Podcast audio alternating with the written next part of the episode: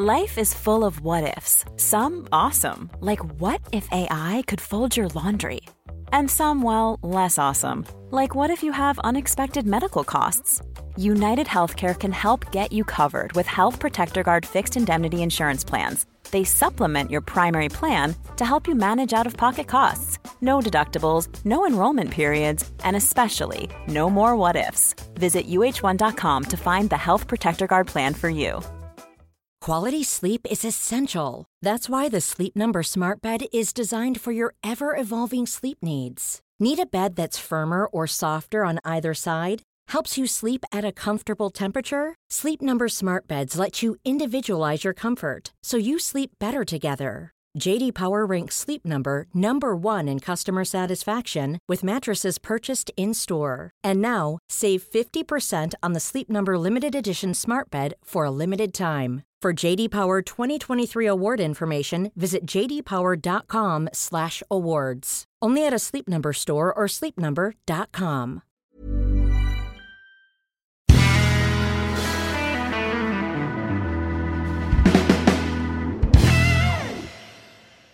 Welcome, everyone, to the Cultaholic Classic Raw review. See, whilst the other members of Cultaholic are discussing went down on 2018's Raw and SmackDown, ah, forget that. We've jumped in a Slim Jim powered DeLorean. We've gone back to the days of yore where we've not quite got an attitude and we've not quite got a Hulk Hogan. We might have a Hulk Hogan again in a bit and we'll come to that soon. And we chronicle the old school days of Monday Night Raw. And who be we? I be Tom Campbell, fake Geordie wrestling geek, known to many as that bloke from the radio. Get him off. I don't like him, mum. And I am with Cultaholic Head Pen top typer, and as described on his own Facebook page, social media nuisance. It is Justin Henry.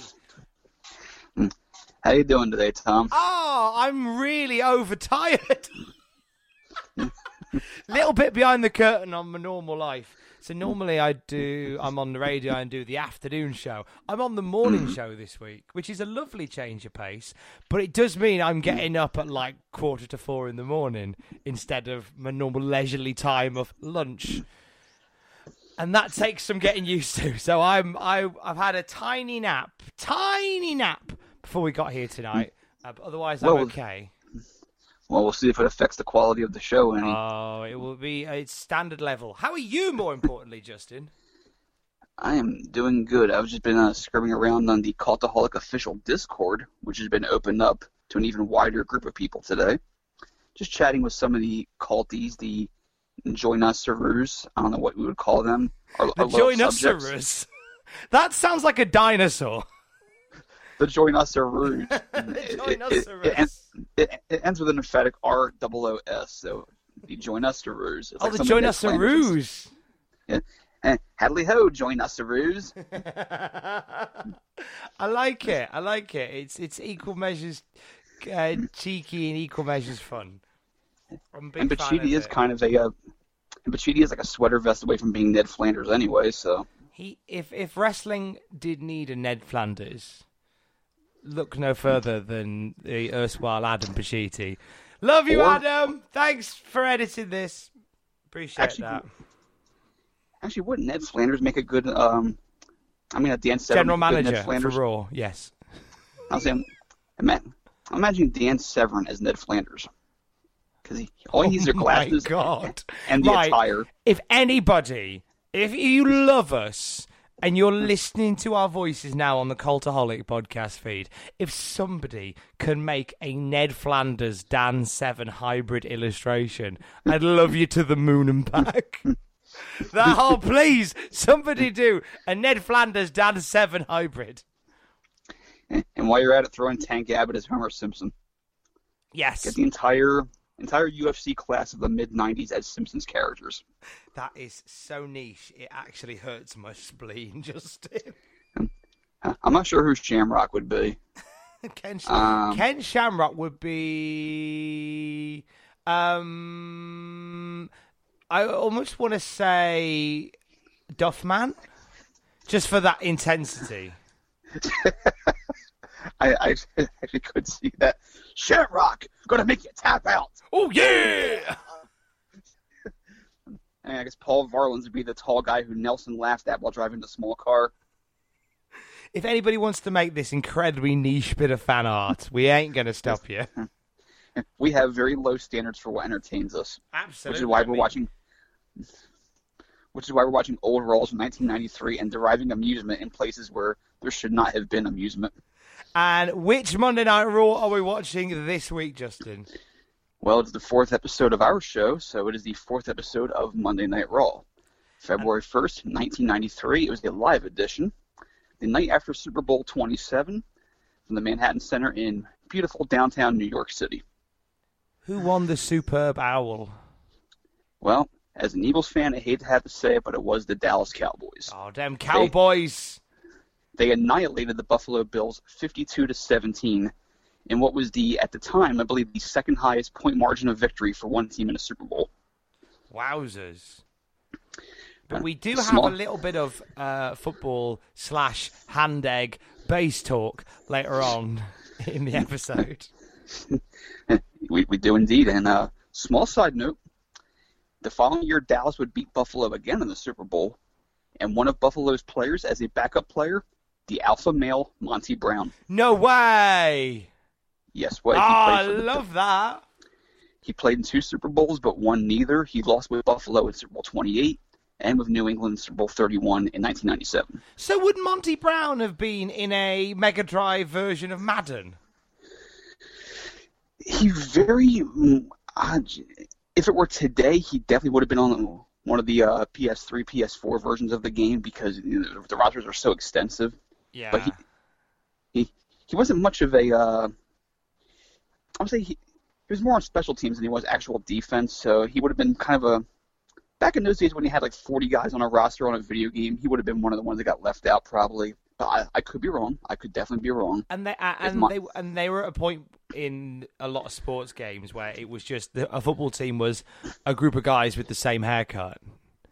Yes, That was much. the football and, team, same shirt and same haircut. There you go. That's the They- Dallas Cowboys. and they all had the same skin color. Uh, yeah, that was uh, slightly awkward, embarrassing for everybody involved. So on to Raw. On to Raw. Uh, no Sean Mooney outside. No, no Sean Mooney.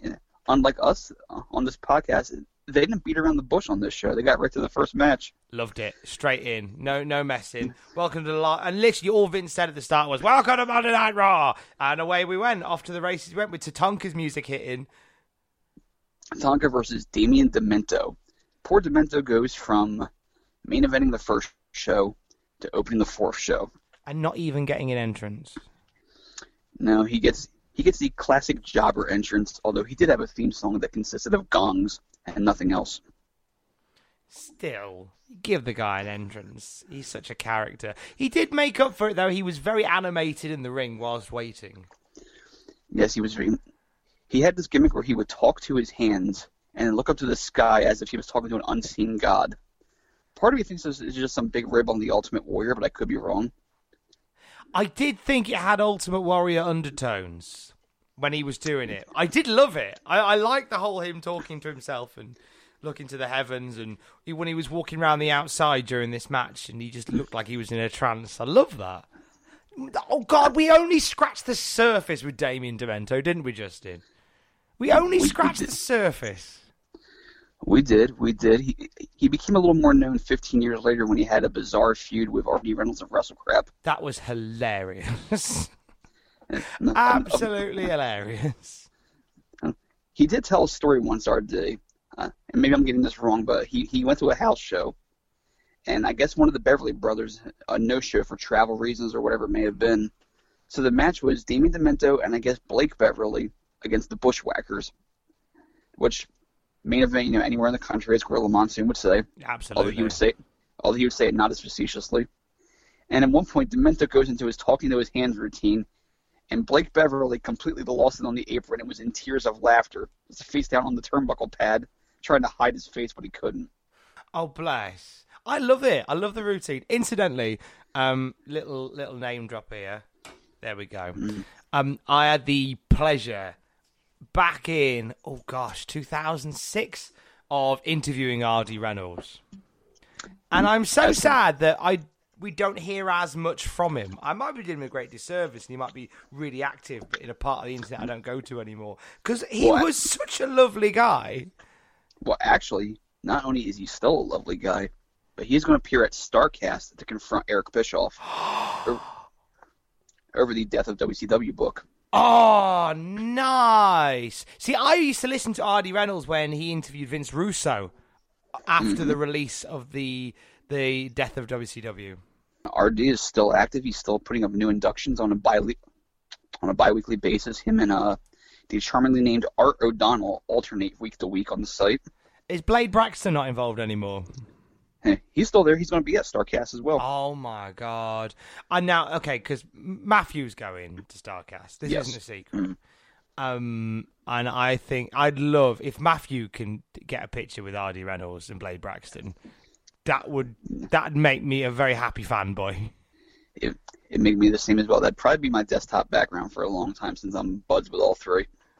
I think the main reason that me, RD, and Blade got on was because the first time I interviewed them, it was Blade who went, "Oh, my, you did the Biggin and Wigan." I was like, "Yeah, it was me."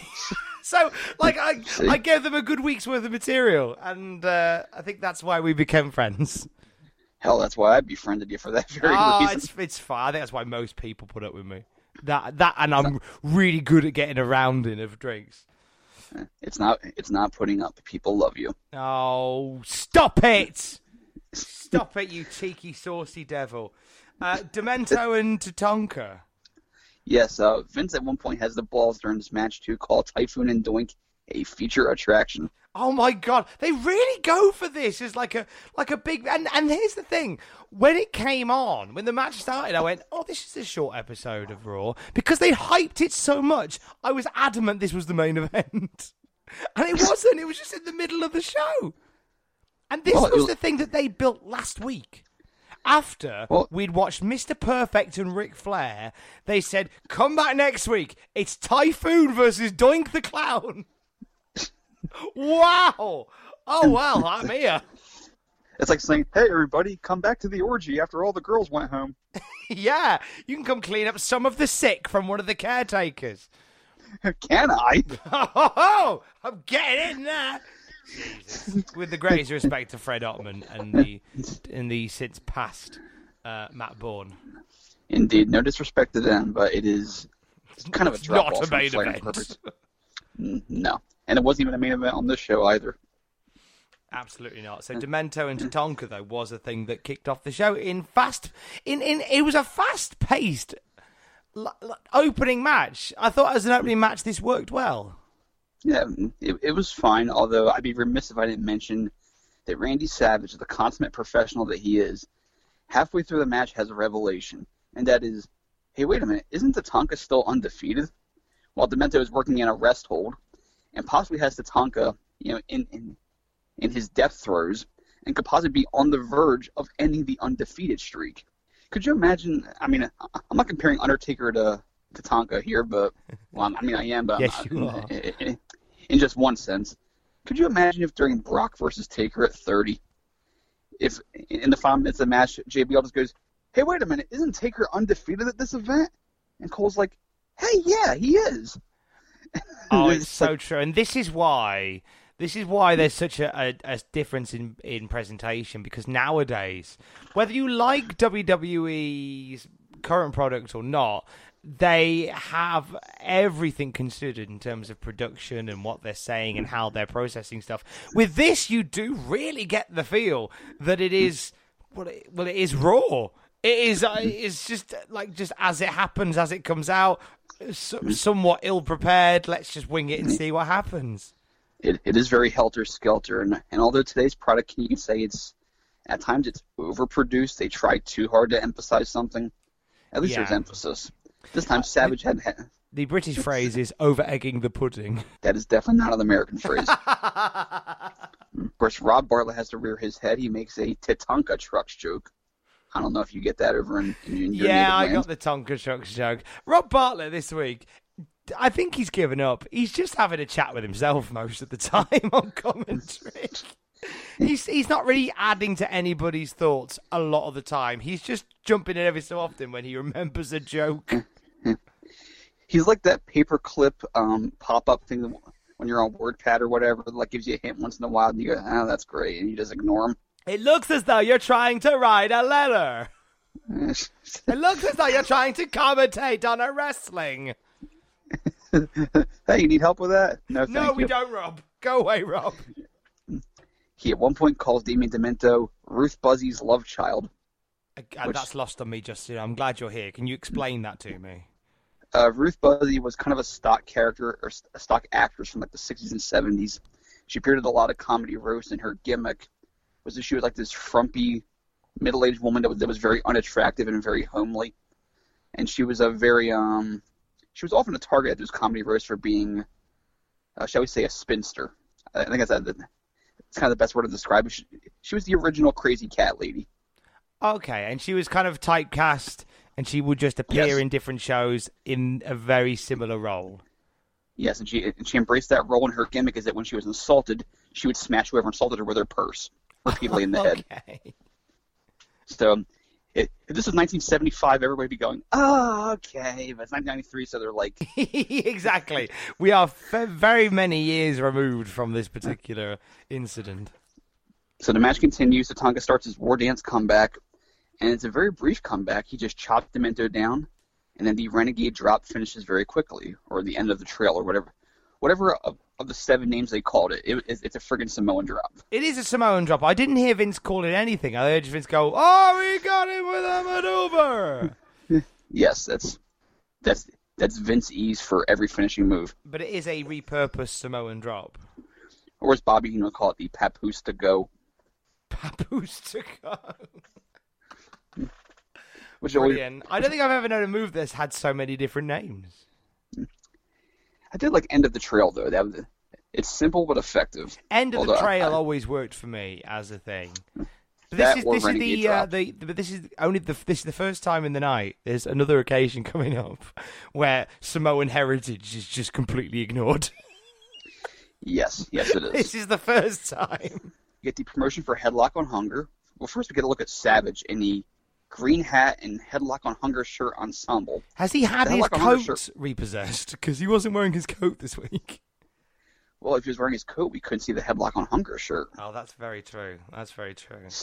Savage, the consummate company man, putting the putting the movement over, putting the charity over.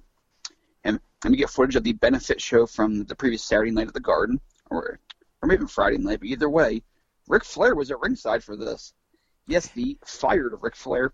Yeah, but the, actually, they mind you, Vince was clever, was a clever Trevor, and Vince did acknowledge last week he's still got some contractual obligations in this company. He'll be at Madison Square Garden on Saturday, so he, Vince he- Vince kind of tidied that little bit of admin up on uh, on did last it. week's Raw. He did, he did, and he did add. After that, it's all downhill from there. yeah, all downhill back back towards the south. You know what, Justin? In this digital age, um, I worry about the the the what will happen to the novelty-sized check. Because Bret Hart came out with this novelty-sized check for hundred thousand dollars, which he awkwardly presented to the head of the charity Headlock on Hunger. And I just think that we don't, as a society, we don't use checks anymore. So the novelty size check is going to be really outdated, and I believe that the novelty size check is heading for the same kind of fate as no. the save button on word processors. I will, I will disagree with you on that. Oh. For the simple reason that f- for photo ops, you need to have a big visual to show that the money was handed over. So you think you better- think the the oversized check will survive? Yes, because cause in this country we have this thing called the Publisher Clearinghouse, which is like the big um, door-to-door prize giveaway sweepstakes, and they have to have that big ass check in their hand when it comes to your door, otherwise you won't know it's them. It was like when Happy Gilmore, after his first golf tournament, was asking when he when he would get his check. They say, "I will mail them out next week." He says, "No, I want, I want one now." And he's like, "I want, hey, give me one of them big ones. I don't care." Because it's like, wouldn't you want a novelty check in your house just to have a novelty check? I wanted to, I want to record a sketch where I take a novelty size check to my bank and try and cash it in. I would be labelled a security risk and told to leave the premises. But my God, it would be funny.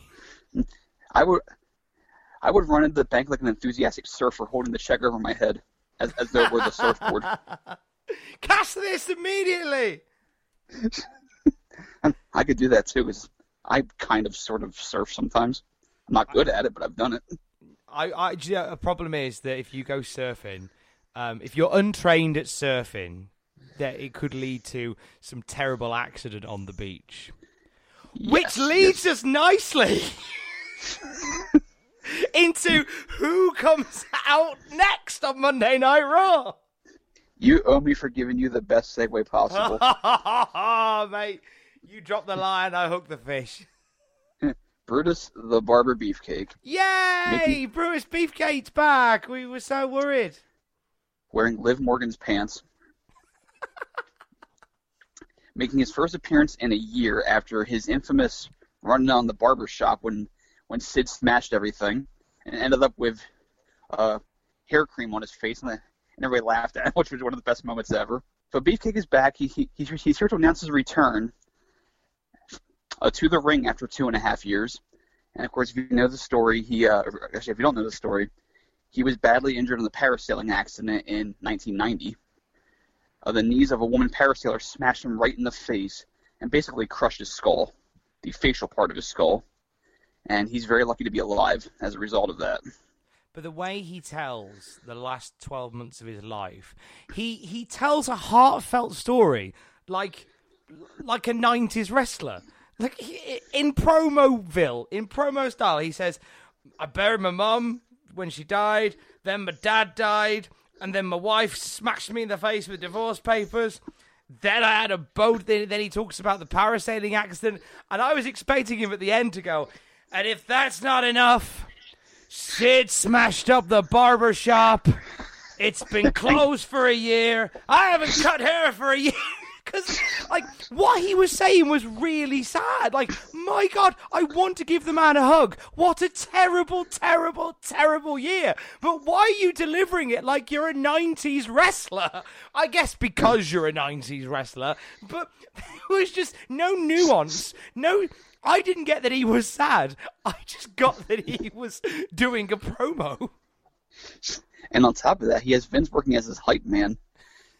Every time he, he, he adds a new, a new layer to the story about his mother dying or his father dying, Vince goes, all of this prior to the accident, which he said Yeah. several times. And the crowd were going like, oh, oh. I felt like I was in a bleeding pantomime. This guy, and, I, and again, I, I don't want to, I don't want to sound like I'm taking the Michael because genuinely, what a horrific year for Ed Leslie. I could not imagine a 12 months as dreadful as the one that Ed Leslie went through.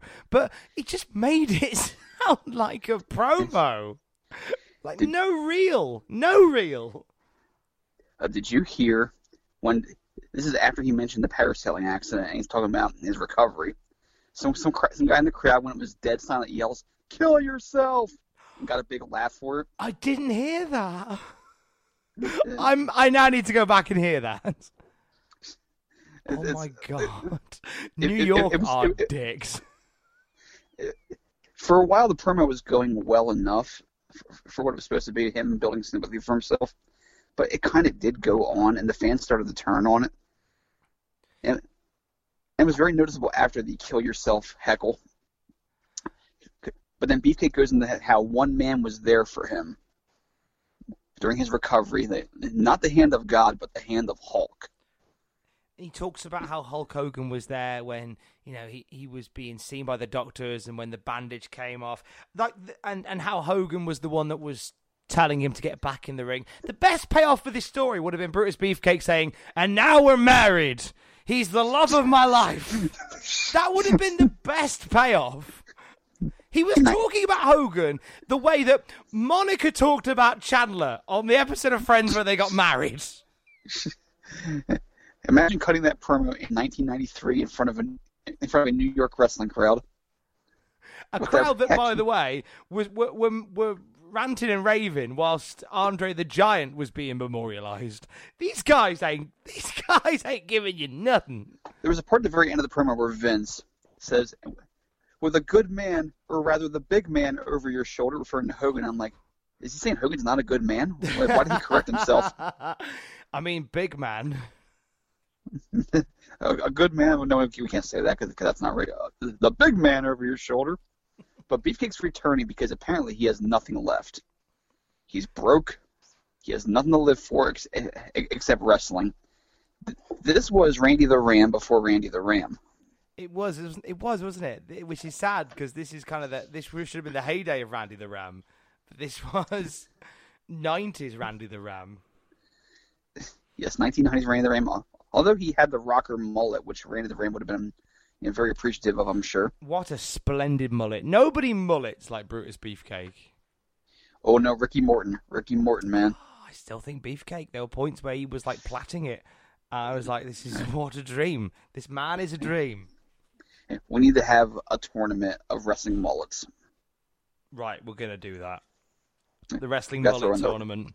If anybody from the New Gen podcast is listening to this, I know they have a massive obsession with wrestling mullets. Uh, I, we would like your assistance with this. Eddie Guerrero. See, I immediately forgotten every wrestler that ever had a mullet. We're gonna work on this when when I can I can pull up a list of, of proper mulleted uh, mulleted grapplers, and we will do Jerry a tournament of Jerry Lawler, Jerry Lawler had a in solid Europe. mullet, had a solid mullet. Well, it was more of a pony. It's more like a ponytail. That cut he had in, in, in the early to mid '90s before he, he finally trimmed it off. Well, I say no more. Gibson, this have- is something we're going to work on. We're going to do Yes. the the and and uh, the the cultaholic guys won't know this yet. We're doing the wrestling tournament of mullets. this is the World Cup of mullets of wrestlers. That is the thing that in 2018 the world needs. That's what we'll give them. Thank you very much. So we go to a different WrestleMania 9 ad, which this time omits Damien Demento. I would be devastated if I was Damien Demento. What a plunge in three weeks. Four weeks Yeah. even. Main event first Raw. Opening match no intro. You're not even in the promo for WrestleMania nine. So I hope you haven't I hope you haven't booked the day off especially. And Vince didn't even warn him. I mean, he, he warned us that Flair was it was all downhill for, for him, but not Demento. We didn't have a clue this was going to happen. Poor Damien Demento.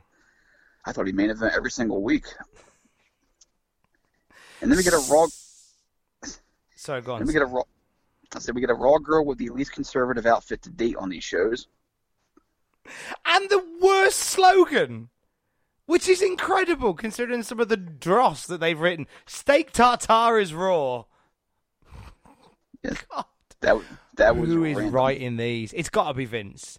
It's got to be Vince because Vince laughs heartily at the steak tartare. Ha ha ha! It's funny cause it is. It's got to be Vince writing this nonsense. Well, if Vince laughed at it, it was obviously not Bartlett writing the signs. Yeah, oh no, but Bart- Bartlett was too busy trying to get a word in edgeways over Randy Savage for most of this night. And probably hiding from him after making fun of his bald spot last week. Yeah, yeah, that was uh, that was upsetting. High Energy versus Iron Mike Sharpe and Skull Von Krush. Let's go on play, play- a game of Name the Jobber. Okay. I am Mike Sharpe.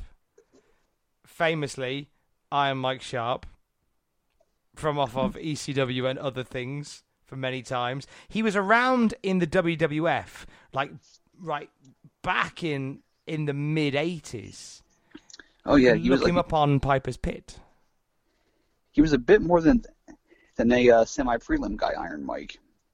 But I mean, later on, he he was more just a glorified, you know, veteran jobber at that point in time, a la Steve Lombardi or Barry Horowitz or even Duane Gill. But Iron Mike had a presence un, until I want to say like '95. He was on the roster still, popping up occasionally.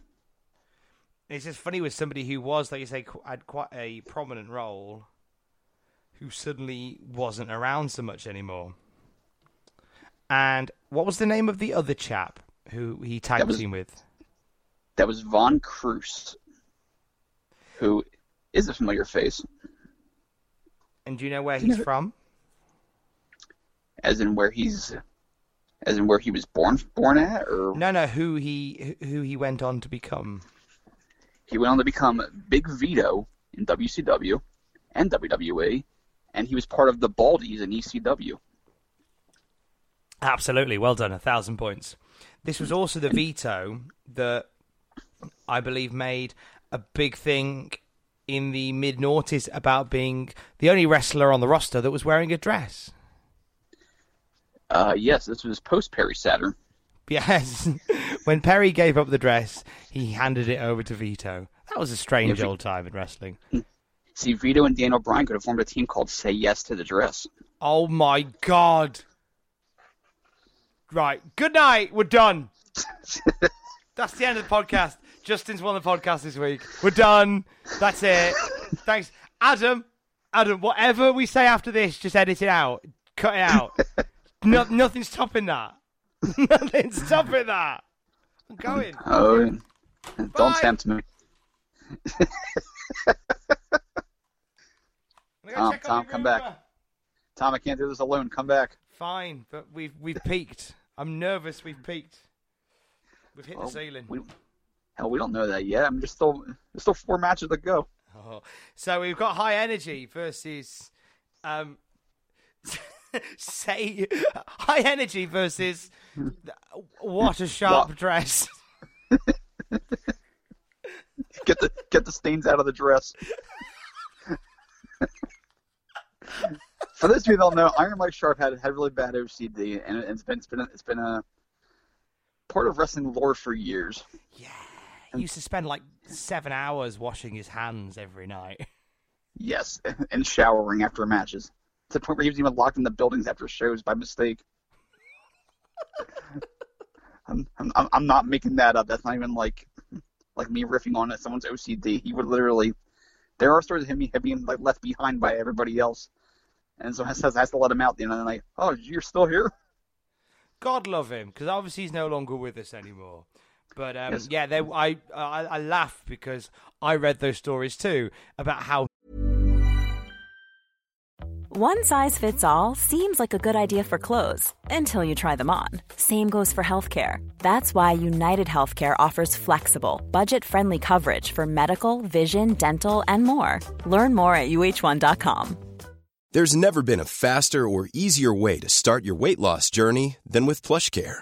PlushCare accepts most insurance plans and gives you online access to board-certified physicians who can prescribe FDA-approved weight loss medications like Wegovy and Zepbound for those who qualify. Take charge of your health and speak with a board-certified physician about a weight loss plan that's right for you. Get started today at plushcare.com slash weight loss. That's plushcare.com slash weight loss. plushcare.com slash weight loss.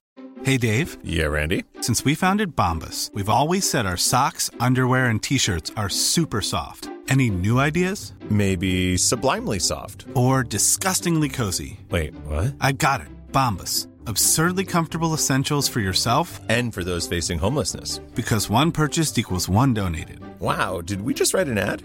Yes. Bombas. Big comfort for everyone. Go to bombas.com slash ACAST and use code ACAST for 20% off your first purchase. He would be locked in the arena. And and I know OCD it's it's it's a real horrible affliction and I've I've had friends that have suffered it. And it, it genuinely is debilitating. But for me the image of Mike Sharpe on his own in a locker room washing his hands as suddenly that boom power cuts out lights go out. What the a funny go? visual. And him going ah not again I think this is one of the final TV appearances for High Energy, as after this, Koko was gone from the company and Owen Hart went off on his own. Not quite heel turn Owen yet, but we're we're still months away from that. But he would be a singles for a while as a babyface. it had to it had to come to an end for high energy because they were fine they were a serviceable tag team but Um, although according to Bret, Owen thought Owen thought him- him being paired with Koko was a, was a colossal rib on him. oh really Mm-hmm. were they not friends No, it wasn't that. It's just Owen saw it as, as like a a spot on the car with no upward mobility. He thought like, well, I'm stuck here now. Because I mean, Koko hadn't been used as a push wrestler in years, so why would he start pushing him now? It's like Owen thought he was stuck. well i thought owen brought the best out in him. I think in you know making the best of a bad situation. I mean they they didn't look terrible here. They look good. No, no, they were a good a good solid team to watch. It just they weren't going to go anywhere. You had other teams ahead of them, whether it was LOD before this or the Steiner brothers here. They were just they were just two smaller guys who, who could have a flashy match, but they weren't seen as much. And it's like I don't. It's like who's there now? It's like a high flying team that does it that isn't used as much. It was like maybe Lucha House I don't know. Party. good call. Lucha Although things. them- Good lucha things. Although Kalisto doesn't carry a bird with him. He, ca- he carries he carries a burden, but not a bird. Our discussion here is at least three times longer than what the match was. It's, it's very yeah, the match is long gone by now. Yes, it's uh. Although I was delighted to see fans playing along with Iron Mike Sharpe's um, penchant for grunting and grunting very loudly. Yeah. Oh, he was a grunty man, wasn't he? Grunty, hairy man. Very old Whenever he school. was- Whenever he would sell a kick to the head. Oh. Uh, Von Krush gets mauled after tagging in, and then the elevated drop kick slash jackknife pin combo finished him in about a minute and a half. Done, done. That- Back to the locker room. Back to the showers. Get it done before Mike gets back because he takes his time. And we come back to the match that we've been waiting for, says Vince. Vince does a really weird job building this, where he, he, he talks. He says he says, "Oh, what a huge match! Huge huge match! I mean, wait till you, wait till you see the size of Typhoon, like four hundred pounds. It's Vince is so stressed." That he's built this match up. Vince in his head, I think, goes to the one denominator that he thinks is going to bring people in because to him, it's the one denominator that brings him in. If he starts talking about how big a guy is, He's like, oh, wait till you see this. This match is going to be something because Typhoon's huge. It'd be like him apologizing for showing like Shawn Michaels versus Owen Hart. Like, guys, I'm I'm sorry. I know they're not two big guys, but it was all I had to put on here. I'm sorry you had to sit through 25 minutes of, of that. And... But yes, Typhoon in his mind is still important because he's Typhoon and he's ginormous. But even before that match, we get the Doink Crush angle rehash, in which Doink hilariously bashed Crush in the head with an arm that was apparently filled with lead. Or as Randy Savage put it, word on the street is that the arm was filled with lead. Who in the hell is Randy Savage talking to on the streets of New York about a clown using a modified dummy arm filled with a, a, a dangerous substance? Or should I should say a dangerous, well, not substance. What, what's the word I'm going for here? Just a weapon. Let's call it a, A freaking weapon. It's I. It's it's that word on the street thing, and it's it's something that it's a wrestling trope that drives me a little bit crazy. When you'll go, everybody this week has been talking about this, and it's the only other thing that's more annoying than that is when wrestlers go, all week long, people have been asking me, people have been coming up to me in the street and saying, Typhoon, can you beat Doink the Clown? Like, no one's coming up to you saying that. No one is. Nobody is. All week long, would- it's all people have talked about. It's not. It's not, mate. I would take him. I would take it more seriously if they used the word scuttlebutt. I used the word scuttlebutt on the radio today, and it shocked people. Wow, that's eerie. Two of us use the word scuttlebutt. That's same so. day. That's that twice on two completely different mediums that I get to use the word scuttlebutt either side of the day. I am so happy. Podcast. Tom and Justin's Scuttlebutt Podcast. I love the word scuttlebutt. And, and do you know what, as well, right? Macho Man saying, word on the street is, oh, that Doink's arm was filled with lead. No, no, no, no, okay, right. If you're going to run into general population, as you said rightly, Justin, they're not going to be talking about Doink the Clown's arm full of lead. Even if you were, on the off chance, to bump into wrestling fans on the street, this particular week, they're talking about Andre the Giant dying. they ain't Yes, talking about Doink's arm full of lead. What about Andre? Well, I mean that that was important too, but you know. So Doink the Clown versus Typhoon, and it The occurred to me that when main I event in the history of Raw. and and it occurred to me that no matter what happens in this match, no matter what sort of pants messing embarrassment it could potentially be, this will not be the most embarrassing moment that Fred Ottman has in 1993. In fact, it was six months after this that he Yes. had that same moment. Moment of no infamy. idea. He had no idea that was coming. No, nobody did, and that, and that was the beauty of it. Nobody could predict the Shockmaster. Uh, certainly not Typhoon six months beforehand. Fred, poor Fred Ottman couldn't predict the board on the floor that he tripped over allegedly. The support two by four that someone put there without his knowledge. Nor could he predict how awful Ole Anderson's voice dubbing would be over his own voice. Come on, you want a piece of me? A, a glittered stormtrooper helmet. It- that may as well have been a sand pail on his head. I mean, it's one of those things where it has kept his memory alive. Yes, I mean, there's actually a Shockmaster action figure, which is sold with the figure upside down in the packaging. That is sensational. I didn't know that bit. That is amazing. He has a, I mean, he has a sense of humor about it now. I'm, I'm sure. I'm sure at the time he's just like, God damn it, does that, that just cost me. I mean, how far would he have gone anyway, even if he remained upright? He's wearing a stormtrooper helmet. I'm sure George Lucas would have sued him. He's wearing a he's wearing like this long sleeveless duster, which is, you know, one twentieth as cool as what Drew McIntyre wears today, and he's and he's wearing Gap jeans. And he, It was certainly uh, a, a look. Yes. say. no disrespect to Fred Ottman, I'm sure he didn't pick the costume. No, no, he was uh, he was a slave to whatever they put him in. Yes, and it's. I guess we could say he made the most of the situation, but it's that might be understating. Oh, that's overstating it or understating it. God love him. Uh, this was. Do you know what? Right, in terms of this match, wasn't as terrible as it should have been.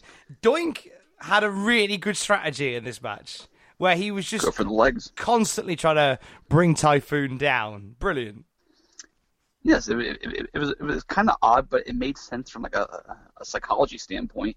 He just kept rolling through the legs, trying to trip Typhoon up, trying to wrestle him down with these amateur style takedowns. It, it, it was it was not a comedy match by any means. It was just smaller man tries to outwit the bigger man using whatever he has in in his wrestling arsenal. It was so basic. It was actually quite a straight wrestling match in comparison to what it should have been. and and the and the crowd was cheering for Doink wildly. Yeah, His there was a heel- big heel- love for Doink, wasn't there? He, heel Doink was uh he was a pretty special deal, especially among fans who were of the smart ass variety and Now, appreciate uh, something a little bit more sublime. At one point in the commentary, Savage says something, and I rewound it a couple of times, and I couldn't grasp what he said. And it's at one point when he's talking about Crush, and he says, "Crush, I no doubt is at home watching this match. Get better, big man." And then it sounds like he says, "There's room in the sky." I, I don't think that's what he says, but it sounds like he says, There's room in the sky. Are you suggesting uh, that Crush might be on death's door?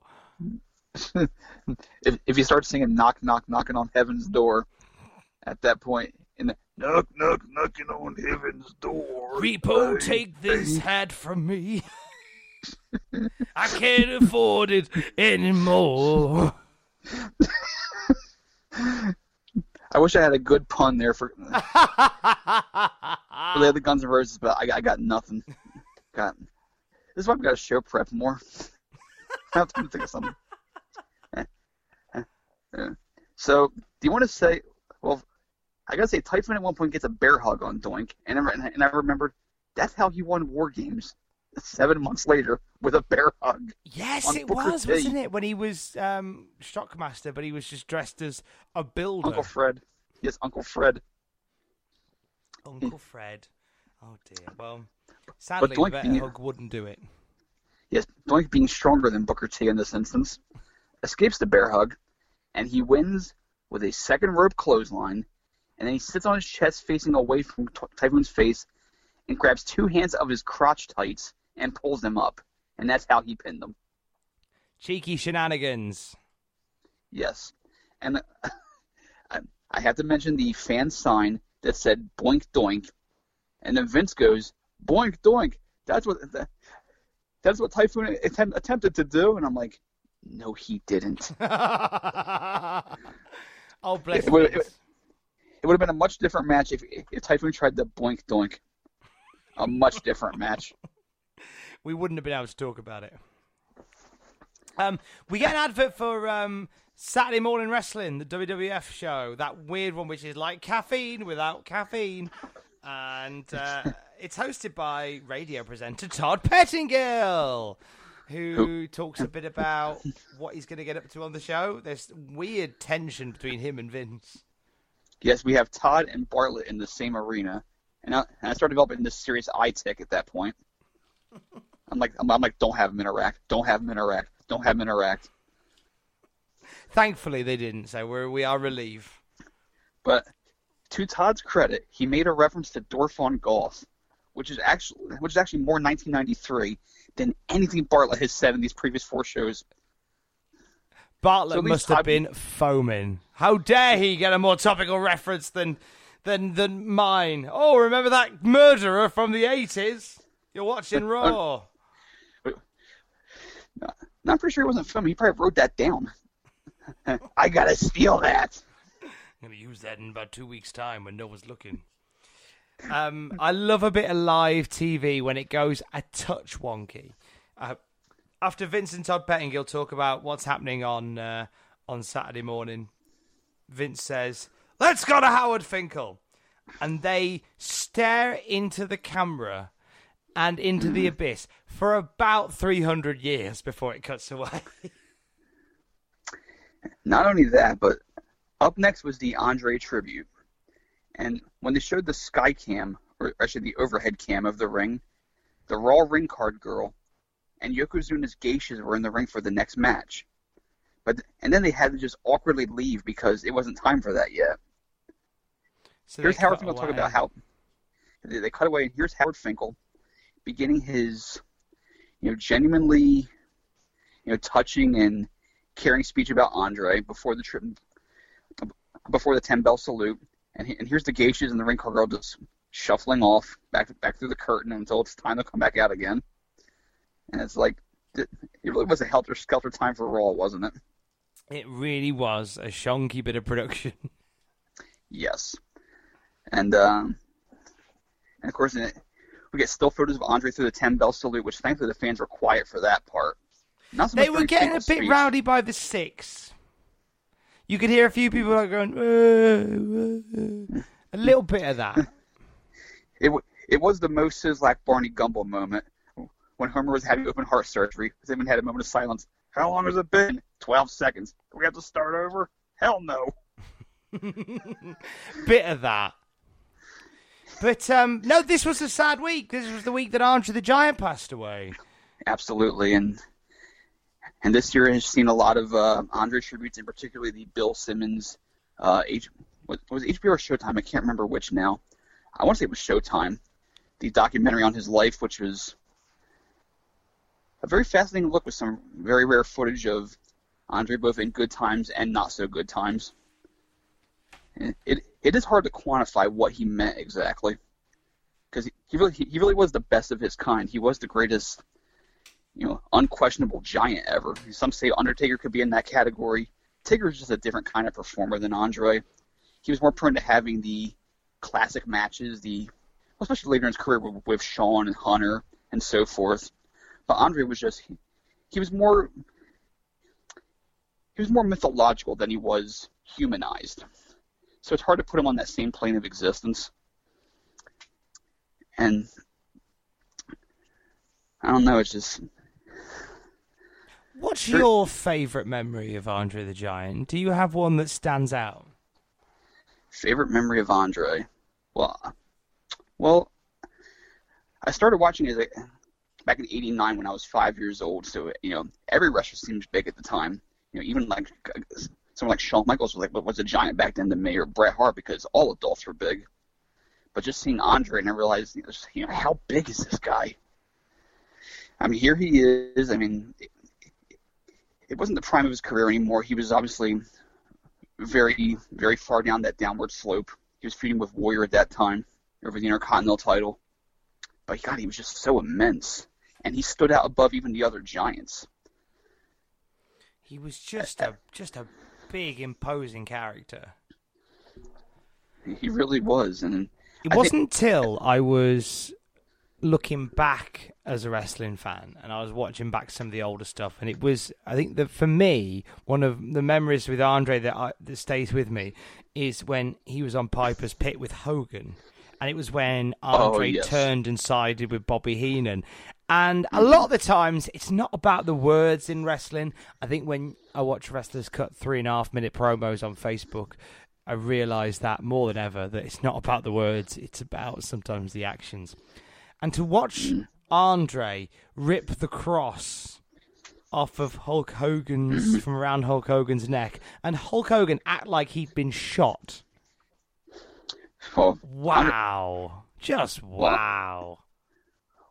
Well, I mean, Andre did cut his skin with his fingernail because he he dug so hard in Hogan's chest to grab it, and and, and Andre, I mean, he, I'm sure he knows his own strength to a degree, but I mean, just have Andre with his big mitt coming right at you and taking a chunk right out of your skin.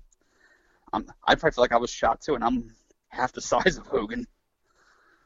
But that movement, as you said about, it's not it's not the words. Andre's glare when Hogan's trying to get through to him, and while Heenan's talking. Previously, Andre had just been, you know, the, the happy-go-lucky giant, but something as subtle as the way he grimaced at Hogan, very not a pronounced like sneer or anything, but just kind of a defiant, cool look into his eyes, like I'm not your friend anymore. Just very, very simple, and something as small as that was chilling. Like it's a very small character tick, but Andre he pulled it off. Yeah. All of a sudden, you got the feeling that he wasn't friendly Andre anymore, and it wasn't just because Bobby Heenan was saying he's he's he's calling you out now. Andre was demonstrating it. Isn't it funny how a guy so big, both of us remember something so small about him? Well, it was, it was a legendary moment. It set up the biggest match in wrestling history. Yeah, absolutely. But it was the tiny things that we that stay with us about this giant of a man. That and him as Fezzik in the the, the Yes. the the, the princess, Princess Bride. There we go. Introduce everybody to the insult hippopotamic landmass. I was watching a video recently. It was a bunch of cast members from Princess Bride, and they were talking about their experience working with Andre. And I, I want to say it was Mandy Paddington. Is that how you say his last name? Paddington? Paddington. The yeah. one, uh, Paddington. I remember, I remember from a Criminal Minds, but I can't remember how to say his name. So Mandy Paddington's talking about how he was hanging with Andre after his shoot. They were on some boat together, and someone who and someone who worked on the uh, movie's staff, like a, like a, like a, uh, I was like a, like a assistant producer or some sort of, it was some sort of assistant. She'd asked Andre if, if he was enjoying himself, if he was if he, he was having fun, you know, trying to be very accommodating toward him. And Andre said he loved it. And then she asked him, you know, what do you love about it? And he said, nobody looks at me. Meaning nobody treats him as though he were different. They, they- he was he was part of the group instead of being nah, the one who stands out and everybody gawks at him that he's. And and you gotta imagine imagine what life was like for Andre. Just no matter where you went, everyone's gonna turn their head and look at you. You can't live a normal it's- life. to stand out that much everywhere you go.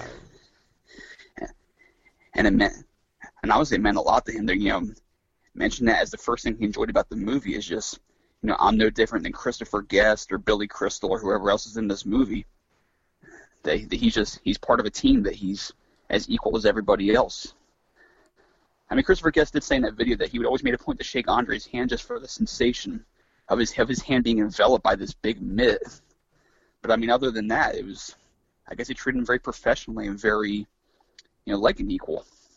That it wasn't like he wasn't a carnival freak to them. Blimey. Um, so we remember Andre the Giant in this particular episode. Um, moving on uh, to something slightly brighter. Promotional consideration paid for by the following WWF action figures. And, and how weird is this? We have Davy Boy Smith and Sergeant Slaughter. Neither of whom had wrestled from the company in more than several months. But here they were plugging the figures. It's like, it's like how outdated were the figures that you couldn't have guys who had figures in the new line do the ads like, oh crap, we fired everybody in '92, didn't we? we fired a load of people. These two are still knocking around. Do you remember your first wrestling action figure, Justin? I do. It was a Big John Studd LJN figure. Wow. That's nice. Got, got like late 80s. I got that, followed by Jesse Ventura. And, and quick story about the Ventura figure, he eventually lost his nipple. How did he lose his nipple? Well, we had like nine figures at one point. It was Studd, Ventura, we had we, we had Andre, uh, Snuka, Valentine, a few other guys. And my brother and I and our cousins would have a contest to see how far we could throw them. Because my she had this big backyard, and we would start launching them. I mean, I was like six or seven years old, so I couldn't throw them very far. But my, I had a cousin Mickey who was like, oh, Chris was like six feet tall when he was like 13 years old. He was a giant. He would throw them the farthest, and Ventura somehow skidded on the ground, and it, it eroded his nipple. And I, and I still have it figure to this day. I've never known anybody suffer nipple erosion until this day. but yes, my Jesse Ventura LJN figure did lose a nipple. My dad bought me Jake the Snake Roberts and Macho Man Randy Savage. And it was because something had happened. I couldn't go to school. I had to go to work with my dad. And I had to sit in his office all day. So before we went to work, we went to a catalogue shop used to be known as Littlewoods, which is going to mark out a lot of British people. I went to Littlewoods and we bought two of those. I sat in my dad's office uh, where I got a cardboard box and drew a wrestling ring. And basically, Macho Man Randy Savage and Jake the Snake Roberts had a seven hour Iron Man match on that day. I'm pretty sure Jake would have ran out of ring psychology after about 90 minutes. yeah, uh, yeah. Admittedly, we were really scraping the barrel by the third hour. you know, uh, Savage had kicked out quite a few DDTs at this point. Savage writing a script for that match. It's as big as War and Peace, brother. Here's These are all the spots we're going to run. Here's all the spots, brother. Bounces a book off the table. and then Jake hits him with a head blunt object and pins him immediately. that's hard. That's harder than the lead in the Doink's fake arm. We have uh, after that we have a Savage Slim Jim advert, and the moment it finishes, they like this, you would not get away with this in 2018. No, no, no, no, no, no, no, Bartlett. no, no. Slim Jim for those times when you don't care about what part of the cow you're eating. Yeah, like what are you doing? You maniac! And Vince laughed, but I imagine at the same time he was stabbing him in the thigh with his pen. yeah. God damn it, Bartlett! Come on, mate. It's just you don't do that. How was Vince able to laugh while restraining Savage? That's what I want. What? Uh, yeah, I was, Bartlett gets snapped shortly after this.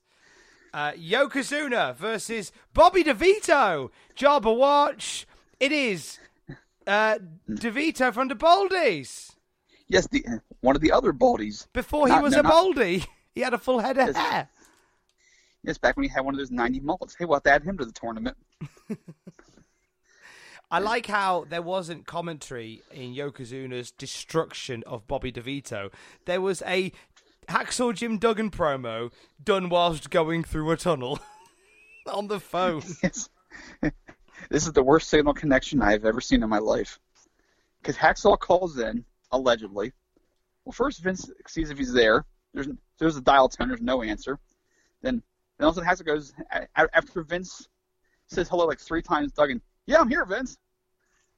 And Duggan cuts a promo on his match versus uh Yoko. Was it Superstars or Mania? One of those sh- weekend shows. I know it's not going to be Raw. No, there's a match with them coming up. I believe it was Superstars there at the match.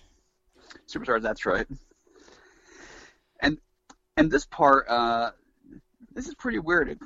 Rob Bartlett actually points out something that happened, and he and he's correct.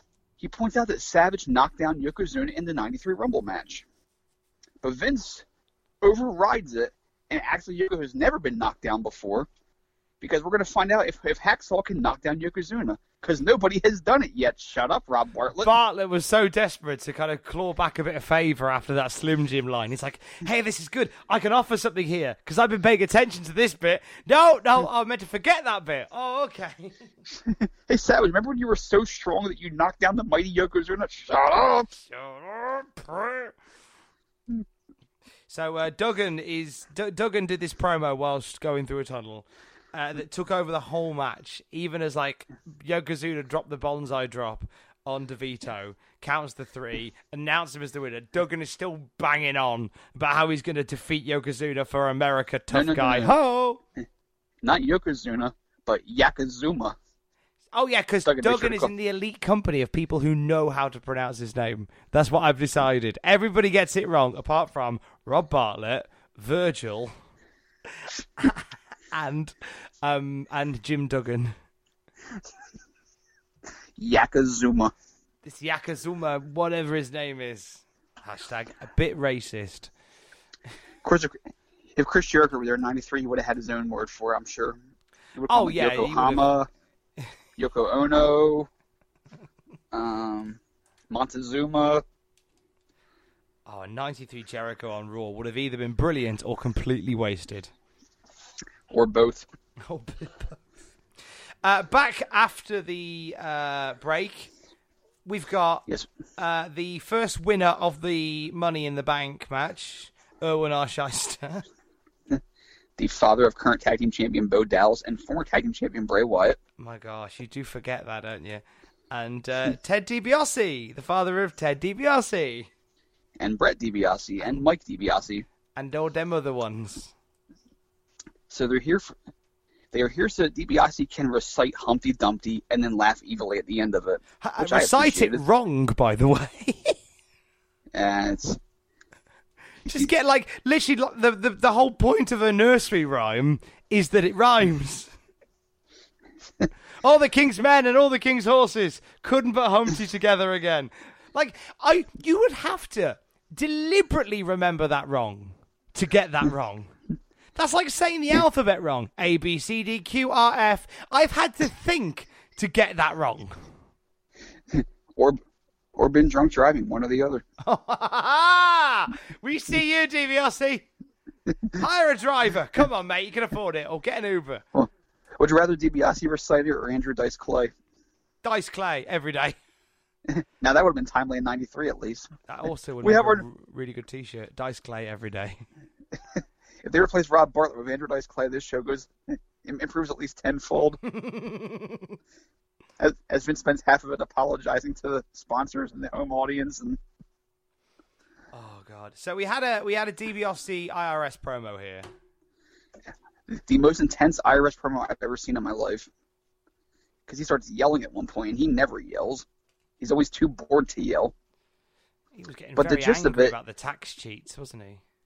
Yes, the see, see the gist of this promo is that one of them is going to face Beefcake just so they can mess him up, and they flip a coin to see who who does it on on the next edition of the show, and DiBiase wins it.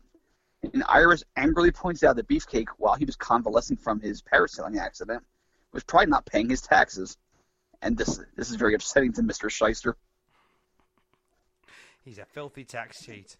Uh, Jimmy Hart turns up as well, which is a really lovely bit of seed planting. The whole the whole Jimmy Hart thing was really nice here, coming out as DiBiase and IRS are discussing who is going to face uh, Beefcake, and Jimmy Hart comes out and goes, "Look, leave it. It's not worth it. He's not worth it. You need to focus on being the tag champs." So they plant a little seed, which is nice. hmm And it, it does pay off in the match, which we will later see on next week's podcast. And then after the promo ends, is they start playing the narcissist music. But Luger doesn't enter. No, the referee enters first, which I thought was cool. Nice to see the ref getting his own entrance. It's about time. And uh, it was nice Lu- to see Lex Luger reacting. As Lex Luger gets into the ring, um, we get the Raw girl, and it's a larger Raw girl with glasses on. Yes, it is one of the Rosati sisters. Is that who it is? Yes, it is. Ah, Okay, okay. For you younger fans who have no idea what the hell we're talking about, the Rosati sisters were kind of sort of friends of the promotion. I believe they were, I don't know who they were friends with in particular from the company. I'm, I'm, I'm pretty sure Bruce Prichard's probably discussed this somewhere. But I can't remember who. They were big fans, and they had friends in the company, and they, would occasionally appear on primetime wrestling. To Bobby Heenan's annoyance, he would call them the Oinkettes. You know, they were these heavy-set sisters with glasses. They were from the New York area, I believe, and they would occasionally be used as comic fodder.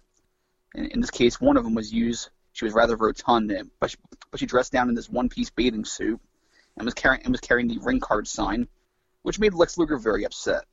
And I will say this was the one part of the show where Rob Bartlett actually made me laugh out loud a little bit. Oh And I'm god, almost not ashamed again, to not admit it. again. When That's twice. That's twice in one lifetime, Justin. It's a reference only I get, but because I got it, I laughed. She uh, she enters the ring, this this Rosati sister, and he goes, "It's Victor Buono," and because I know who Victor Buono is, I thought it was funny. Who is he? He was a chubby character actor who, most notably, if you've seen the old Batman TV series from the '60s, he played King Tut. Okay, I'll look him up now so I can get that joke next time round. Yes. I'm not saying it was the best joke of all time, but because I know who Victor Buono is, I kind of just went, I realized I laughed at Rob Bartlett. I know, but you you you will get you some help. We'll get you the help that you need. It was a decent line. You know? He's two for 74.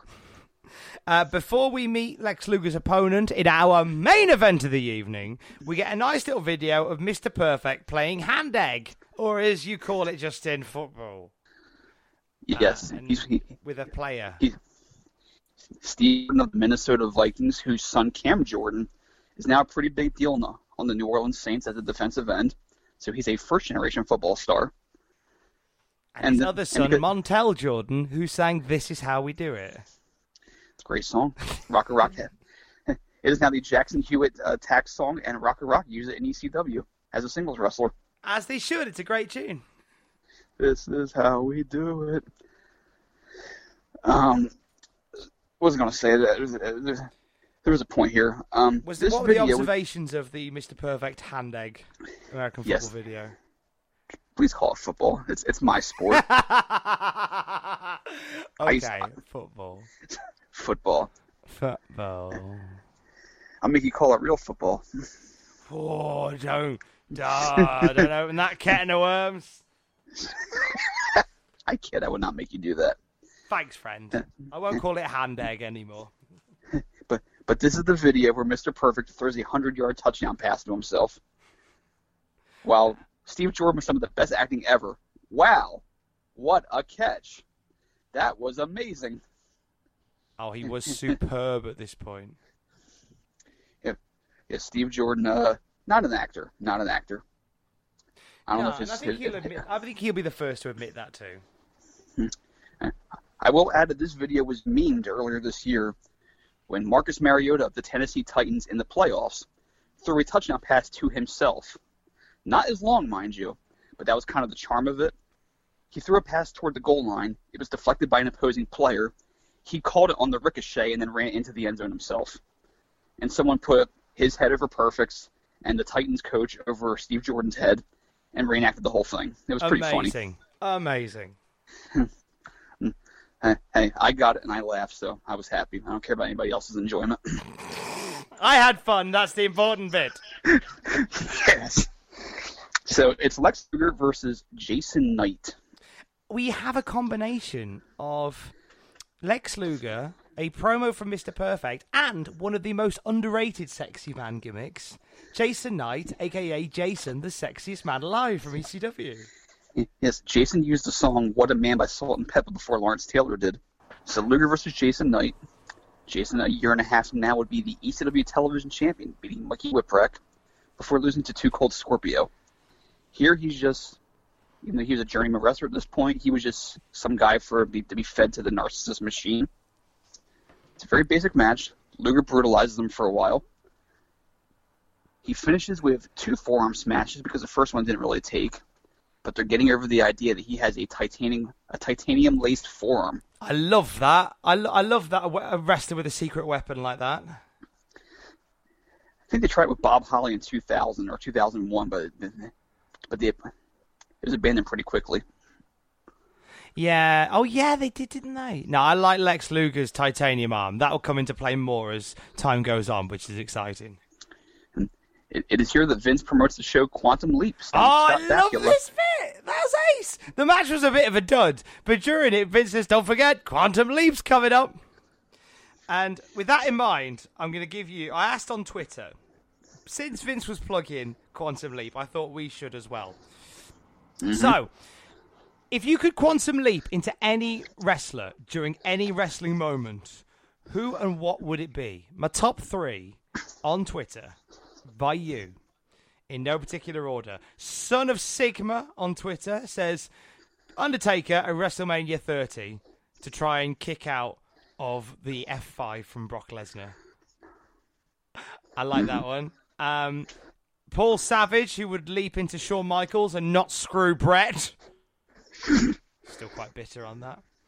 Um, I love this. This is a nice callback. Well done, Dave Wilson. The British Bulldog at Royal Rumble 95, and I'd make sure both of Shawn Michaels' feet hit the ground and that he didn't celebrate too early. Hashtag Davey was robbed. God, everybody hates Shawn, don't they? No, I know. My Twitter was very anti Shawn tonight. Who I would you leap geez, I into? mean, Jeez, who would I leap into in, in order to change history, right? You'd have to, Alter yeah, to some way. alter history somewhat. You know, I'm going to give you a weird one. Go for it. This I would I would not want to have be per- a permanent change, but just to see what would happen. I would want to be Shawn in '97 and not lose my smile, just to see how history plays out from there. Because uh, if he doesn't lose his smile, we don't get Bret versus Austin. My gosh, we don't, do we? Everything changes from there, doesn't it? I would be Sid Vicious in late 2000, and I wouldn't go on the top rope. it doesn't really make any difference to me as a fan, but I just felt bad for him that night, and I just want to make sure he could still walk. Well, I mean, Jesus, just see his leg—it was like a bicycle chain hang, being held up by one end. Alex, Like- my good lady, found that video, and she showed me, and she went, "Look at that! That looks real, doesn't it?" And I went, Yeah, "It yeah. was real. It, I watched it, It- happen." It certainly does look real. How they do that? There's this such great professional workers. and It's man, it's, uh, it's the best special effects in the world. but seriously, that that was a terrible moment, and um, I was sad to have seen it. I mean, I'd rather have seen it than be Sid in that moment, but you know what I mean. Absolutely. So, uh, how does Luger? So Luger polishes him off with the old titanium arm, doesn't he? Yes, he does. As I noticed, a total package banner in the crowd, which I'm amazed that got in. Like, well, he's not the total package; he's the narcissist. Nice, nice touch. I like whoever snuck that in. They deserve a gold medal. And not only that, after Luger wins, he takes Jason by the ankles and gives him a Cesaro swing just for Yeah, the hell what of was it. that about? That was a random little addition at the end. little little It hoy around with a little Cesaro swing. He, it was like three rebs, but still, he gave him the swing and, and then just dropped him for the hell of it. Amazing. It's Luger looked good in this. Like short, snappy, he looked good. I don't know if this was the match that I would put on last on Well- Raw. It just left me feeling a bit flat because it was a bad guy just battering a a nobody. well, it was kind of that Saturday Night's main event formula where you put whatever the bigger match is on in the middle, and then Luger's like the death slot match. Thinking everybody's going to bed by now, and they just, yeah, eh, they've tuned out. They're going to sleep. They have work in the morning. They have school in the morning. That's true. Which I- could have been a, a, a decision made like that. I mean, my bedtime in '93 was like 9:30, so I, I caught the first half of Raw, and it was off the bed. Fair enough. So, what did you reckon of this week then? What do we think of this week's Raw? Uh, It, it was a basic show. It was nothing special, nothing great, except for our usual assortment of laughs that we mine from the inanity and the ridiculousness of some parts. It, it, it was fine. It, it's setting up bigger things like DiBiase versus Beefcake, which is not next week, but is in fact two weeks from now because of the Westminster Kennel Club Dog Show. Yep, we have been preempted by the dog show. I will have full dog show results for you next week. Or we could just watch the following week's show next week and skip the dog show. I'm going to do both. You're that dedicated. I am that dedicated. We're going to get dog show results. Lovely stuff. So that was episode four of the Cultaholic Classic Raw uh, review. I've been Tom Campbell. I'm at Tom Campbell. Over there is at JRH Writing. I'm over pointing over there. I'm pointing towards the North Sea from my window because that eventually becomes the ocean. And then on the other side of it is where you are, Justin. I'm quite a bit of ways away. I mean, I, I'm waving at you. You can't see it, but I'm definitely. Waving. I can waving see your you way. waving. Hello. Hmm. God, the ocean's I dried just, up. I just Re- recycle, everybody. Recycle. It's important. We'll see you next week and j- join us. Ever catch yourself eating the same flavorless dinner three days in a row? Dreaming of something better? Well, HelloFresh is your guilt-free dream come true, baby. It's me, Keke Palmer. Let's wake up those taste buds with hot, juicy pecan-crusted chicken or garlic butter shrimp scampi. Mm. Hello Fresh. Stop dreaming of all the delicious possibilities and dig in at HelloFresh.com. Let's get this dinner party started. Hi, I'm Daniel, founder of Pretty Litter. Did you know cats tend to hide symptoms of sickness and pain? I learned this the hard way after losing my cat, Gingy. So I created Pretty Litter, a health monitoring litter that helps detect early signs of illness by changing colors, saving you money and potentially your cat's life. Pretty Litter is veterinarian developed, and it's the easiest way to keep tabs on your fur baby's health right at home. Go to prettylitter.com and use code ACAST for 20% off your first order and a free cat toy. Terms and conditions apply. See site for details. For all the wrestling headlines in just 10 minutes, search Cultaholic Wrestling News on Apple, Spotify, or wherever you get your podcasts from.